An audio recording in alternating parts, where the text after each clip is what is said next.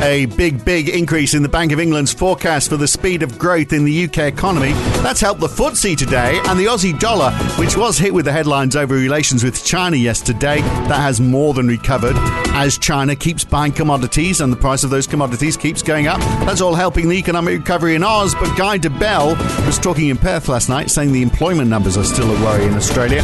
And speaking of jobs, non-farm payrolls in the US tonight, a million extra employed perhaps. It's Friday. The 7th of May, 2021. It's the morning call from NAB. Good morning.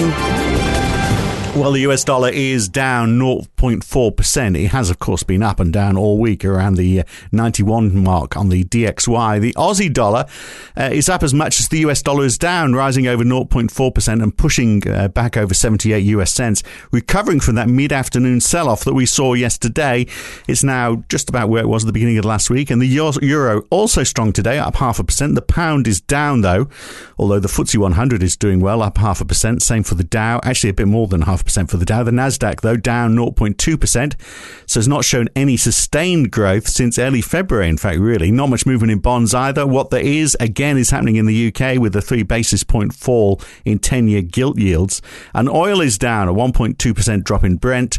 Copper, let's throw in another 1.7% on the price of copper, up to $460 a pound, onwards ever upwards for uh, for copper, isn't it? Uh, so uh, it's more of the same story of late. Economies picking up and inflation fears that go with that as well, particularly with supply shortages pushing some of those prices up.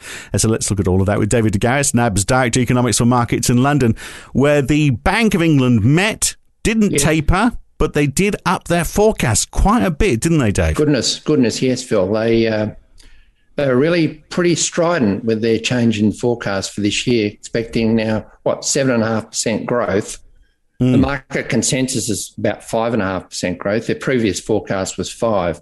I that mean, was just look, a few months ago. I mean, exactly. but but you know, just look at where the economy's been and where it's going to right now. And I think you know, the UK had was one of the had one of the toughest 2021 in the first part of this year, and now it's going to have a strong rebound. I mean, mm. the, uh, you know, we've spoken at length about the vaccination success and so forth. So we can't be too surprised. But the market saw that.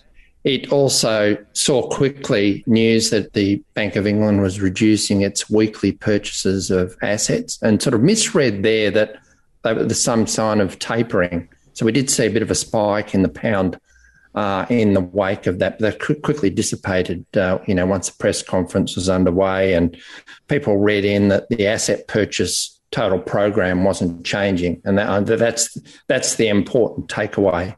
Right. So it's just the speed of it. They, they're keeping the, absolutely, and they need yeah. they need to reduce the rate of buying now to yeah. maintain, you know, to get to that end of year target. Yeah.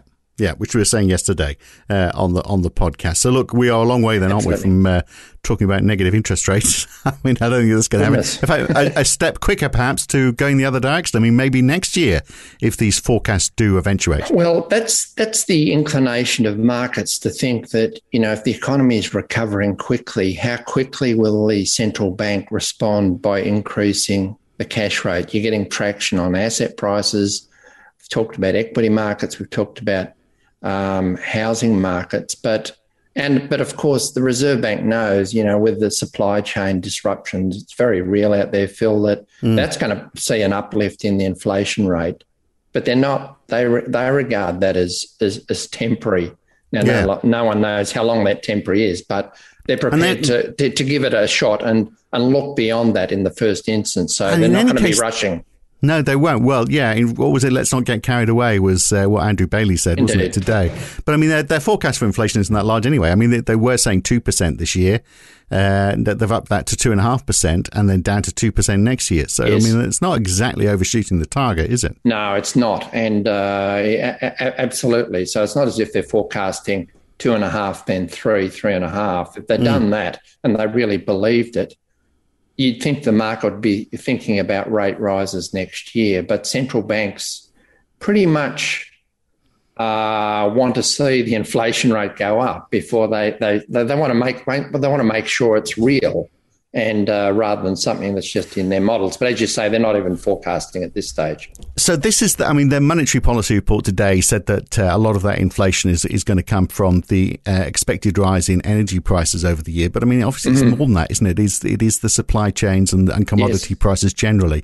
So yes. iron ore now trading about two hundred dollars, which is great for Australia, uh, but for how long is the question? And, and could the rise in commodities around the world be the one thing that stalls a recovery. Because if, if prices go up, but we've got central banks saying, oh, look, this is only temporary, I know what I'd be doing. If I, if I saw the price of stuff going up and I'm being told, well, it's not going to be up for long, I, would delay spending. So I'm just wondering, how do you get out of that paradox where you, uh, you know, you could wait for supply chains to recover, but they're not going to recover very quickly if there's well, well, subdued it, demand? It, it, it's a fair point, Phil, but, but remember too that it's as much responding to fixed supply in the short term, and of course, the supply chain disruptions that are very real.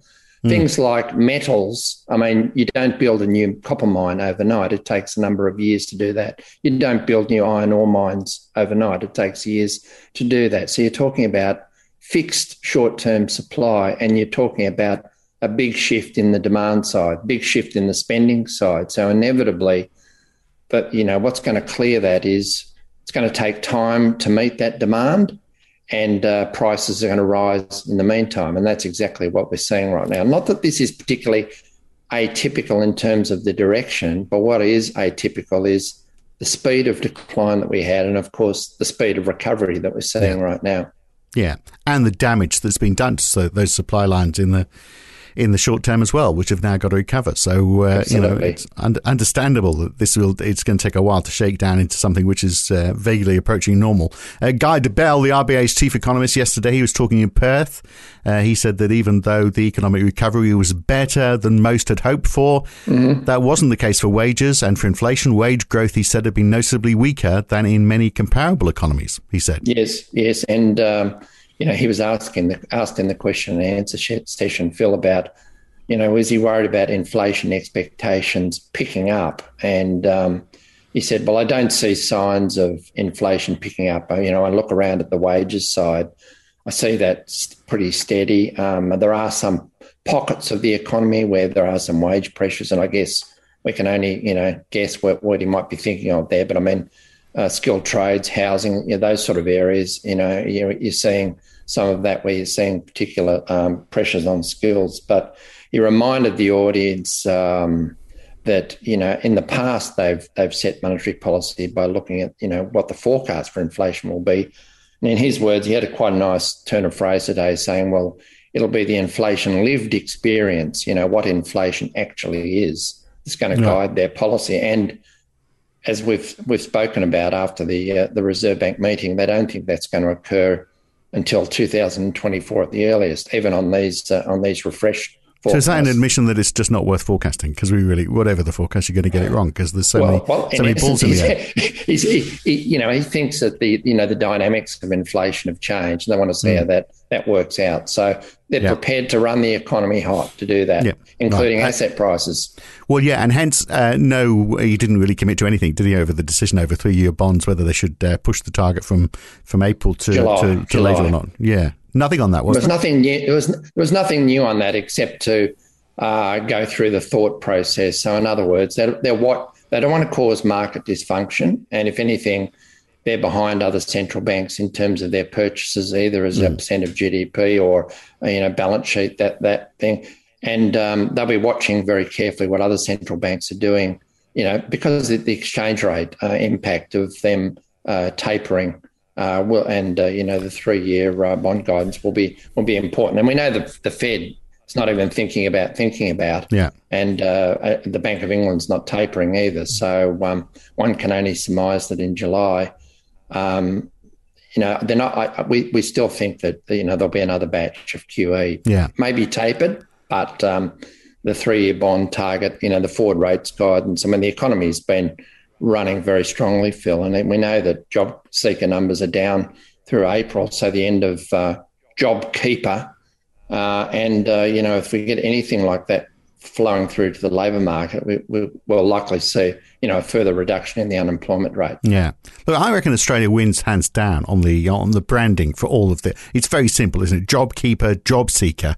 You know what you get. It says it's what it says on the tin more than more than anywhere else. It is lovely. It is lovely branding, and, and the and the result hasn't been too bad. Well, well, he is the man for marketing, isn't he? Of course. Now the uh, the RBA statement on monetary policy lunchtime today with revised forecast. We've already got a wind, of course, uh, of what those yes. numbers are going to be from the RBA meeting on Tuesday. But we get chapter and verse today. So what will you be looking for in those numbers? Uh, I think um, it, it, will be a statement mainly for the the analytical community. So as you say, we know what the, the growth forecasts are. We know what the main inflation forecasts are. They're going to have some interesting things. Um, you know, one point here that Debelle made today was the economy has outperformed their even their upside scenario consistently. So, you know, what's their new upside scenario going to be now? And um, they're going to have, they've done some modelling on you know what savings might do, you know, for the period ahead. So, you know, what is the upside for the economy from here? What's what could the unemployment rate get to in that upside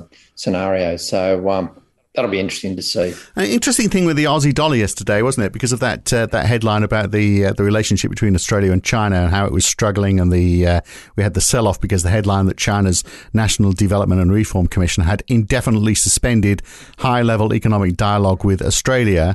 But it was fairly short lived when we realised that they hadn't stopped buying iron ore. Uh, so, um, so life returns to normal. But I mean, I guess yes. you know it. What is interesting as well, though, at the same time, we've got that relationship between China and the US, which isn't getting really much better than it was under Trump. In fact, uh, that ban on Americans investing in a number of Chinese companies is likely to continue. That's hurt. Uh, the likes of Alibaba and Tencent uh, with their listings in America, but not by much, I have to say, because a lot of this is posturing, isn't it? Because there is talk, in fact, a piece in the South China Morning Post today that Biden's trade team is set yes. for their first talks to discuss that phase one trade deal in the near term, whatever they. I'm not sure what the near term is. It could be tomorrow or it could be next month. Who knows? Possibly this year.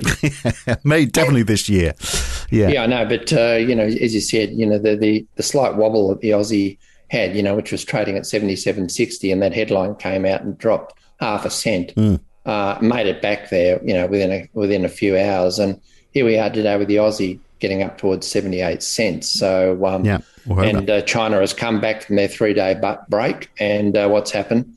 Base metals are on a tear, as you said. There, copper up through 10,000, um, tin up through 30,000, and iron ore up through two hundred dollars a ton. So um, and and steel prices to boot. Mm. So you know it, it, it, it's telling me that the demand side is is still very strong there, and this is despite Phil the uh, the restrictions that the Chinese authorities have placed on steel production. So uh, interesting to say the least. Now, I have to be very quick on this, but it is the important important story of the day, really. Non-farm payrolls uh, tonight for the US for April. All eyes are going to be on that. Obviously, the, the Fed has said they want a, a, a string of jobs reports that are very strong uh, before they'll mm. even before they'll even talk about talking about tapering. So uh, the obvious questions is uh, how many is a string and how strong is strong? I mean, we've still got eight and a half million Americans without a job uh, who had one before the pandemic. So there's still yes. a way to, ways yes. to go go, as it's been said. Well, exactly. The consensus is uh, a million, but uh, some estimates go, go up to over 2 million. So the market's just wondering how big is the number going to be. And today's jobless claims are very much of that ilk that um,